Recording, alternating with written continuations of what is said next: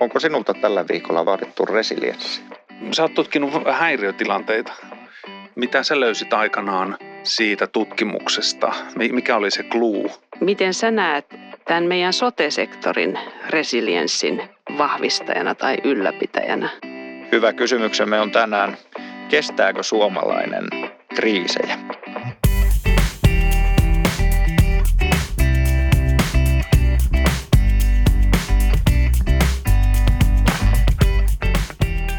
Hyvät päätökset perustuvat tutkittuun tietoon. Hyvä kysymys on podcast, joka tuo yhteen tiedon tuottajat ja hyödyntäjät, tutkijat ja päättäjät. Minä olen erityisasiantuntija Risto Alatarvas valtioneuvoston kansliasta. Vieraanamme on tänään filosofian tohtori, tutkija ja poliisin karhuvalmiusyksikössä vuosia työskennellyt Harri Gustavsberg. Toisena vieraanamme on sosiaali- ja terveysministeriön neuvotteleva virkamies Merja Rapeli – joka on tutkinut häiriötilanteita väitöskirjassaan.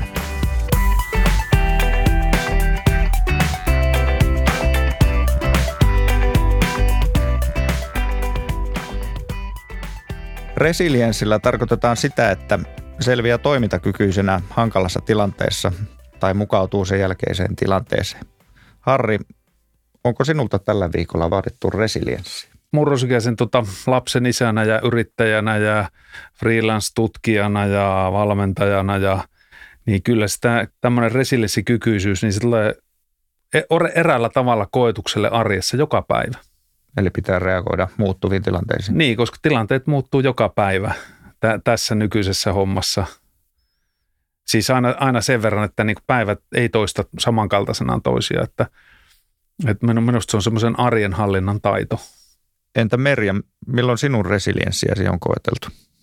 No tällä viikolla ehkä samalla lailla tietyllä lailla se arjehallinta ja se, se niin kuin, tähän niin kuin työ- ja perhe-elämän yhteensovittaminen on se, se missä sitä niin kuin päivittäistä resilienssiä tarvitaan, mutta tota, ehkä voisi sillä sanoa, että jossain tilanteessa, missä eniten itseltäni on vaadittu resilienssiä, on vaikka joku ihan oikeasti tämmöinen niin kuin häiriötilanne tai, tai kriisitilanne – että se, että on ollut, ollut hoitamassa jotain, jotain tuota, vaikka punaisen ristin työntekijänä aikoinaan Konginkankaan tilannetta tai siellä niin kuin vapaaehtoisten tukemista tai Aasiassa tsunamin, tsunamin aikana se, että miten, miten sitä resilienssiä itsestään niin kuin löytää välttämällä tiettyjä asioita, mitkä tietää, että altistaa, altistaa stressille, niin niitä voi tietoisestikin välttää. Tässä jaksossa puhutaan resilienssistä tosi laajemmin Suomen turvallisuuspolitiikassa ja siksi hyvä kysymyksemme on tänään, kestääkö suomalainen kriisejä? Mitä parempia kysymyksiä ja vastakysymyksiä teillä tulee tästä kysymyksestä mieleen? Että millaisiin kysymyksiin haluaisit tässä jaksossa vastauksia? Merja, mitä sä haluaisit tässä jaksossa kysyä aiheesta Harrilta? No, mä tiedän Harri, että sä oot tutkija, mutta mä tiedän, että sulla on taustalla jotakin muutakin. Joo. No, kun mä tiesin, että sä oot poliisitaustaltas, niin mä ajattelin kysyä sulta, miten sä näet tämän meidän sote-sektorin resilienssin vahvistajana tai ylläpitäjänä?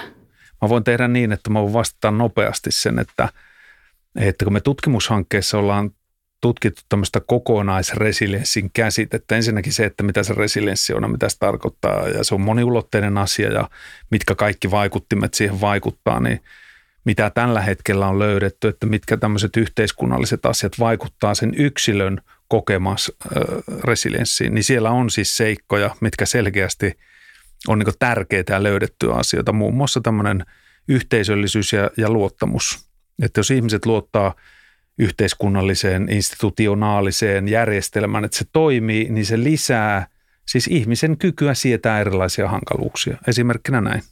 No entä Harri, mitä sä haluaisit kysyä Merjalta puolesta? Sä oot tutkinut häiriötilanteita. Sanos silleen niin tiivistettynä, että mitä sä löysit aikanaan siitä tutkimuksesta? Mikä oli se kluu?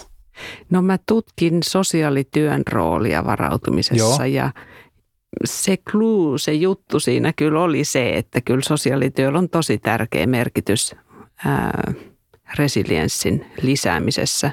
Siinä niin kuin perustyössä, kun me tehdään esimerkiksi vanhusten huoltoa tai pidetään huolta tai tuetaan päihdeongelmaisia mielenterveyskuntoutujia lapsia, joita Joo. on kaltoin kohdeltu, niin kyllä mä näen, että se, se ydinjuttu itse asiassa on se, että me pyritään vahvistamaan näiden niin kuin haavoittuvimmassa asemassa olevien ihmisten resilienssiä.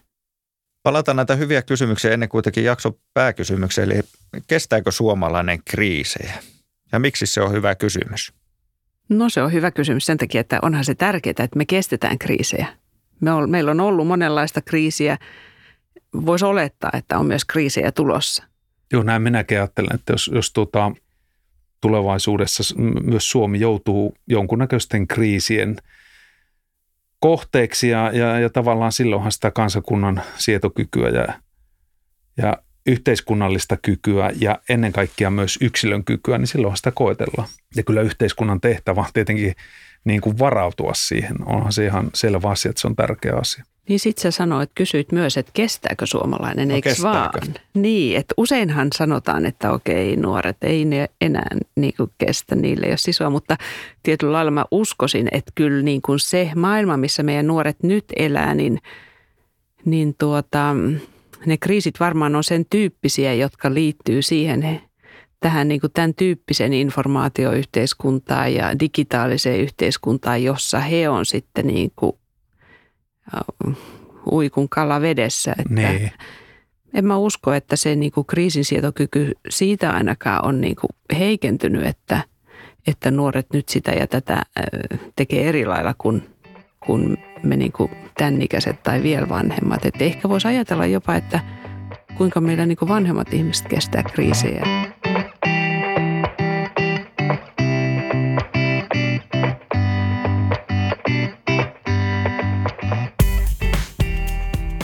Merja, sä oot tehnyt väitöskirjan sosiaalityön varautumisessa häiriötilanteisiin. Mitä oikein on sosiaalityön resilienssi? No ehkä mä enemmänkin tarkastelin sitä, että miten sosiaalityö voi vaikuttaa ja edistää sitä resilienssiä ja itse asiassa siihen perustyöhön kuuluu ja, ja koulutukseen kuuluu se ihmisten resilienssin toimintakyvyn ylläpito ja sen edistäminen. Ja sitten mitä se resilienssi sitten niin varautumismielessä meillä on aika hyvin – meidän sosiaalihuolto varautunut noin niin kuin siltä näkökulmalta, että meillä on valmiussuunnitelmia tehty, joka on yksi osa tätä tämmöistä varautumisen prosessia. Ne on hyvin tehty, mutta että kyllä siellä on sitten semmoista ähm, niin kuin parannettavaakin.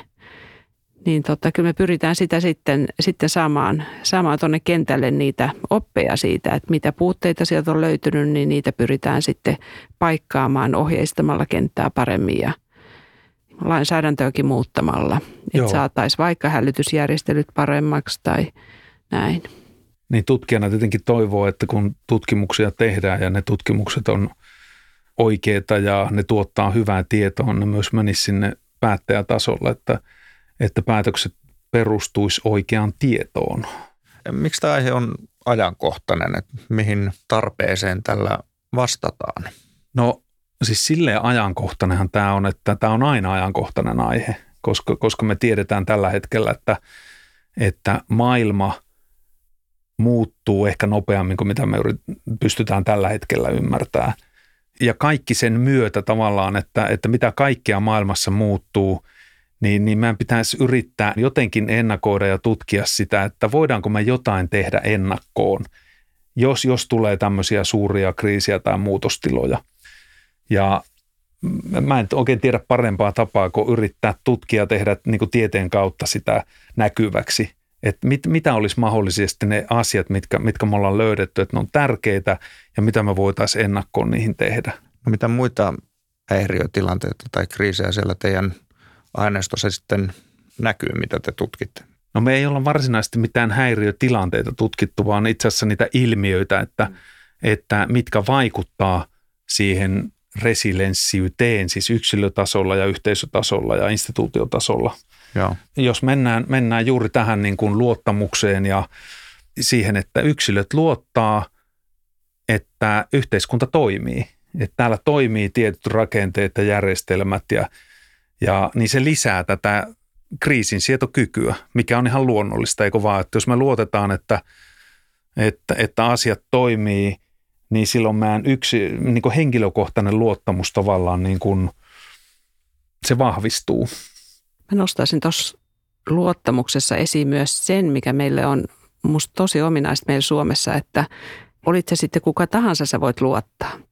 Että olit se sitten vaikka se sosiaalityön asiakas Joo. päihdeongelmainen, niin kyllä sä voit luottaa siihen, että ambulanssi ottaa sut kyytiin, Joo. jos sä oot tuolla kadulla ja huonossa kunnossa. Tai että poliisi kohtelee sua kuitenkin niin kuin ja, ja, ja selvittää tilannetta, eikä jätä vaan, vaan siihen. Että tietyllä lailla meillä on semmoinen musta hy, hyvin luotettava, luotettava siinä mielessä meidän yhteiskunta, että, että olin se sitten minä tai joku laitapuolen kulkija, niin, niin saa kuitenkin Joo. apua. Joo, ja yhteisöllisyys on toinen tärkeä asia. Se, semmoinen, että ihmiset kokee yhteisöllisyyttä. Kyllä. Joo, ja että, mä, että joo. ihmiset ei jää yksin. Joo, mä niin, nostaisin tuossa kanssa mm. sen, sen tietyllä lailla sen sosiaalisen pääoman ja sen, että sulla on niitä, niitä tota läheisiä ja sitten sulla on tietty viranomaistukiverkko mahdollisesti myös, mutta, mutta et sehän se on tärkeää, että sulla on Joo. läheisiä ja ystäviä ja, ja näin, että ehkä se kaikkein huolestuttavin on, on sitten ne jotka on yksin, Joo, jotka kyllä. tutkimustenkin mukaan niin, niin joo, joo. kriisitilanteissa niin on niitä kaikkein heikommassa asemassa olevia. Ne, joille ei ole verkostoja joo, joo, kyllä. läheisiä. Kyllä, kyllä. Mm. Et silloin kun tavallaan kysytään sitä kykyä toimia resurssien äärirajoilla. Mä oon ymmärtänyt, että tässä teidän tutkimuksessa on nähty resilienssi kolmivaiheisena prosessina. Joo. Eli välitön vastustuskyky ja sitten kyky mukautua uuteen tila- tilanteeseen kriisin kestäessä sekä pidemmän aikavälin valmiuteen oppia ja uusiutua, niin mitä voisi olla suomalaisen hyvä vastustuskyky? Silloin kun se muutos lähtee tuleen, niin, niin onko sulla niin sanotusti kykyä vastustaa sitä olemassa olevaa muutosta? Jos ei ole, niin sitten meillä pitää olla kykyä sopeutua siihen mahdollisimman nopeaa. Niin tajuta, että aktiivisia olla realiteetille, että hetkinen, nyt tilanne on tämä, että se muuttuu tähän. Nyt meidän pitää sopeutua tähän näin ja kykyä toimia sitten sen muuttuneen tilanteen alla. Mä voisin tuohon yksilöresilienssiin nostaa ja tähän niin kuin prosessiin nostaa vielä sen paremman tilan, mitä voi olla sitten sen kriisin jälkeen. Ei pelkästään, että sopeudutaan siihen vallitsevaan tilanteeseen, vai voi, voi olla, että me ollaan myös vähän niin kuin korkeammalla tasolla. Että, Joo. Et, et sote-sektorilla ja tuolla puhutaan posttraumaattisesta kasvusta Joo. kriisin jälkeen. Että, ja, ja sitten se, että sulla on, vaikka se, että sulla on mahdollisuus auttaa muita, vaikka jonkun vapaaehtoisjärjestön tai muun kautta, niin tiedetään, että se, se suojaa sua ja, ja ehkä voi sitten auttaa eteenpäin. Mutta sitten yhteiskunnallisella tasolla mä näen kyllä Suomessa niin kuin tosi tärkeänä tämän, minkä mä luulen, että useatkin tuntee, on tämä kokonaisturvallisuuden toimintamalli. Että se, että meillä viranomaiset toimii keskenään yhteistyössä ja sitten meillä toimii ne elinkeinoelämän toimijat, järjestöt.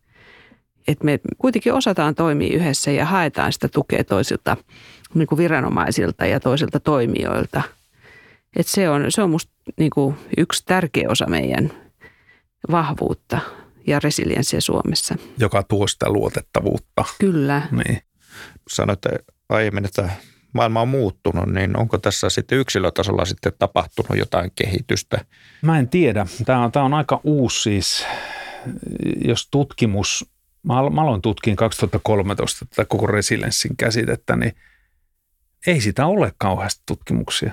Ei, ei me löydetä 50-luvulta tai, tai siis 70-luvulta, niin täm, täm, samankaltaisia tutkimuksia. Me löydetään tutkimuksia kyllä hyvinvoinnista ja – ja pahoinvoinnista ja tämmöisistä asioista, mutta, mutta suoranaisesti tähän aiheeseen, niin tämä on tutkimuksellisestikin aika uusi ala.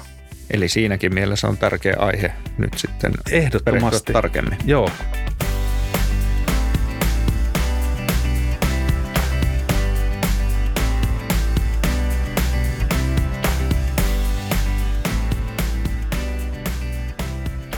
Ehkä semmoinen, voisiko ajatella, että jos me enemmän puhuttaisiin asioista päiväkodissa, koulussa, Joo. opintojen ohella. Niin mä nimittäin just luin, tarkastelin Japanin, Japanin tämmöistä terveysturvallisuuden arviota, niin, niin siellähän niinku tämmöistä niinku omatoimista varautumista ja suojautumista ja tämän tyyppisiä asioita on opetusohjelmissa niin kuin ihan päiväkodista yliopistoon asti, että, että jotain tämän tyyppistä ehkä voisi ajatella kuitenkin niin kuin välttäen sitä, että me mitenkään niin kauheasti peloteltaisiin ihmisiä, vaan se pitäisi lähteä siitä, että nämä on semmoisia niin kuin selviytymiskeinoja, ollut tilanne kuin tilanne, niin hyvä osa tai hyvä oppia. Niin ja mä, mä näen tämän vähän niin kuin laajempana asiana kuin selviytymistaitoja, koska, koska tota niin, tämä on kysymys myös hyvinvoinnista ja tämä on kysymys tehokkuudesta ja että kyllä tämä, niin kuin, tämä, täällä on heijastevaikutus, että jos, jos otetaan esimerkkinä perusihminen, joka tekee töitä jossain yrityksessä X ja, ja hän, hän kuormittaa itsensä yli ja joutuu sairaslomalle ja, ja siitä tulee kaikki, niin on, onhan tämän niin kuin yhteiskunnallisesti tällä, tällä, tämä on moniulotteinen asia. Ja että jos yksilöt pystyisivät lisäämään sitä resilienssikykyisyyttä ja huolehtii itsestä ja palautumisesta ja, ja siitä, että silloin, silloin kun ollaan paineen alla, niin silloin on myöskin taito työskennellä paineen alla ja sitten kyky palautua sieltä ja vähän oppia, että mitä seuraavalla kerralla. Niin onhan tämä siis laaja kysymys, mikä sitten se heijastuu sinne silloin, kun meillä on vaikeaa ja silloin, kun oikeasti tilanteet alkaa yhteiskunnassa muuttua, niin silloinhan tämmöisiä ihmisiä halutaan repiä siis kantojen alta, että mistä näitä löytyy. Ja tähän ei, tämähän ei ole pelkästään, jos mä ajatellaan, että joo, että kansalaiset ja normaalit ihmiset, niin miettikääpäs päättäjiä. Miettikää päättäjien. Siellä on yksittäiset ihmiset, jotka muodostaa ymmärryskykyä, yksittäiset ihmiset, jotka muodostaa tilannekuvaa, yksittäiset ihmiset, jotka tekee päätöksiä. Ei, ei, ei ole olemassa mitään tämmöistä tämmöistä niin massa-instituutiota, että siellä vaan päätökset syntyy, vaan siellä on ihmiset takana. Ja tämä koskee siis kaikkia – sen takia tämä yksilöresilienssi niin kuin käsitteenä ja ymmärryksenä, se on, se on äärettömän tärkeä asia. Voiko tätä jotenkin kehittää itsessään tätä resilienssikykyä? Meri mainitsit tuossa jo joitakin tapoja, millä voisi esimerkiksi lapsille opettaa, mutta sitten miten meistä jokainen? Tietyllä lailla sä puhuit Harri tuosta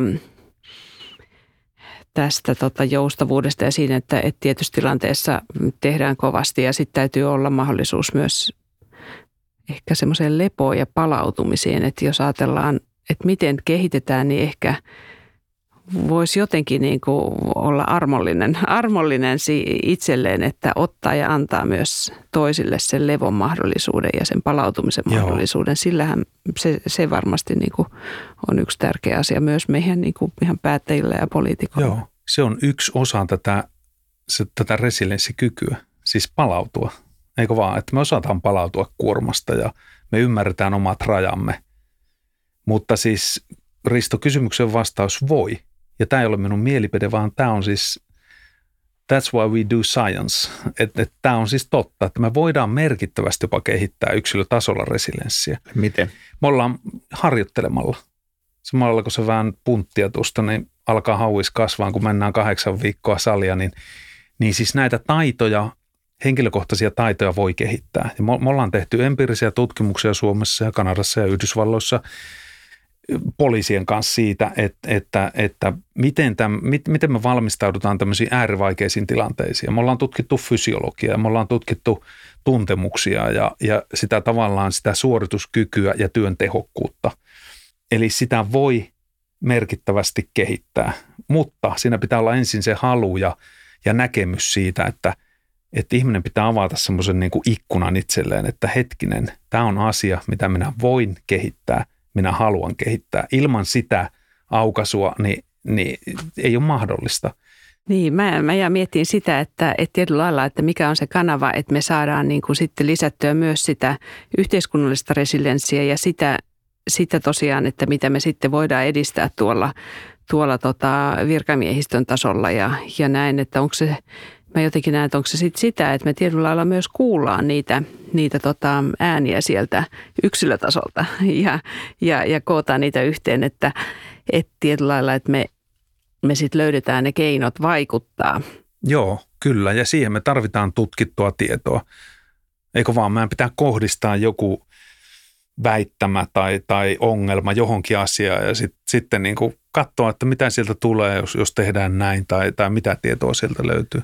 Oletteko te tunnistanut sellaisia seikkoja, jotka olisi meidän maana meidän vahvuuksia tai heikkouksia, kun ajatellaan laajemmin tätä resilienssiä?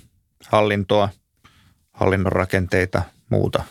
Kyllä meillä enemmän on siis Me, meillä on enemmän vahvuuksia kuin heikkouksia ehdottomasti. Meillä, meillä on oma historiamme ja me juttelin muuten tuon sisututkijan Emilia Lahden kanssa tuossa pari päivää sitten. Hän tutkii sisua käsitteenä. Se on myös aika mielenkiintoinen. Se liittyy tähän suomalaisuuden historiaan ja se liittyy vähän tähän resilienssiyteen myös, koska se on... No onko sille mm. katetta, että me suomalaiset ollaan sisukkaita? Mitä sanoo tutkimus tästä? Mä en, mä en tiedä, että miten siis, että vertaillaanko siinä oikein siis yhteiskunnallisia, tiedätkö, että tehdäänkö tätä globaalia tasolla, vaan mä, mä en sitä tutkimusasetelmaa tiedä, tiedä mutta tuota, niin noin käsitteenä juteltiin siitä sisusta, mikä on siis osa, että et, et silloin kun meillä pitää löytyä voimaa ja tahtoa ja, ja, ja, ja pitää olla kykyä vastustaa jossain vaiheessa asioita, niin sehän on sitä sisua. Eli onko se sama kuin resilienssi? Vai miten no se, se on ero? yksi osa sitä. Koska jos resilienssin yksi osa on se kyky vastustaa, eikö vaan? Yksi osa, että, että jos, jos joku on muuttumassa, niin, niin meillä on kyky ja voima ja tahto vastustaa sitä asiaa. Eli, eli voisi vois sanoa näin, että se on yksi osa sitä. Niin Kuulostaako ehkä en, järkevältä? Niin ehkä ennaltaehkäistä niin. myös tietyllä lailla, että, että mä jotenkin näen tässä, niin kuin, tässä suomalaisessa yhteiskunnassa myös sen, että tietyllä lailla meillä on tosi paljon hyviä asioita, että, että meidän täytyy olla niin kuin tarkkana, että me myös huolehditaan siitä, että meillä hyvät asiat myös Kyllä. jatkuu ja hyvät rakenteet, hyvät jutut, ettei, ettei sitten, ja vastustetaan sitä, sitä ettei mennä niin kuin ihan, ettei muuteta sitä, mikä toimii, että välttämättä ei muuteta. Pidetään siitä huolta. Niin, luottamuksesta erityisesti. Niin, niin.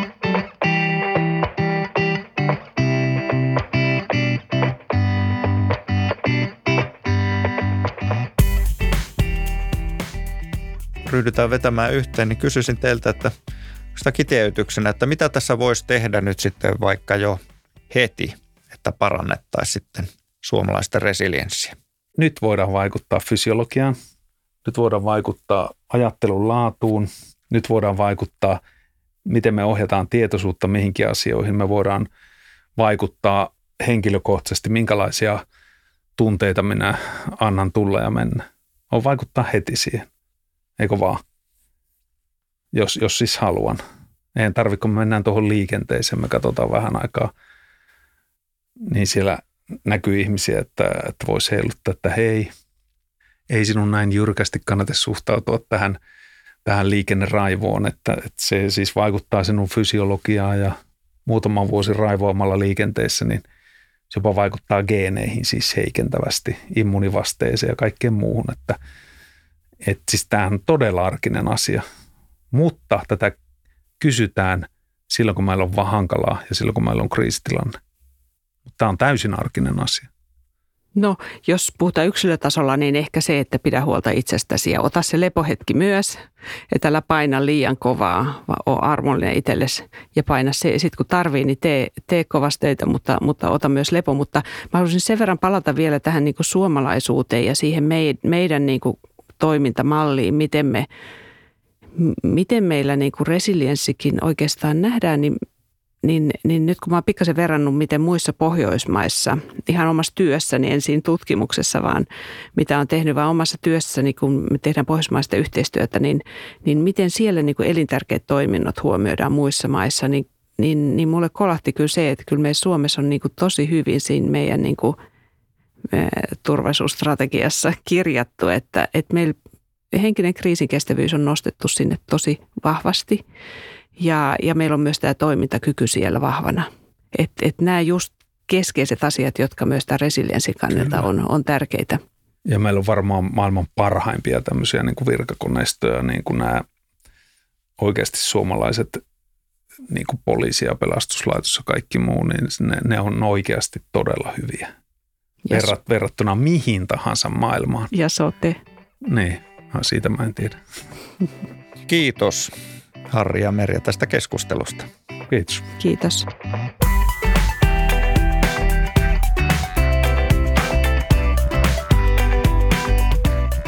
Kuuntelit valtioneuvoston selvitys- ja tutkimustoiminnan Hyvä kysymys podcastia. Löydät sen osoitteesta tietokäyttöön.fi sekä iTunesista ja Spotifysta. Lisää tutkittua tietoa päätöksenteon tueksi löydät Twitteristä hashtagillä tietokäyttöön.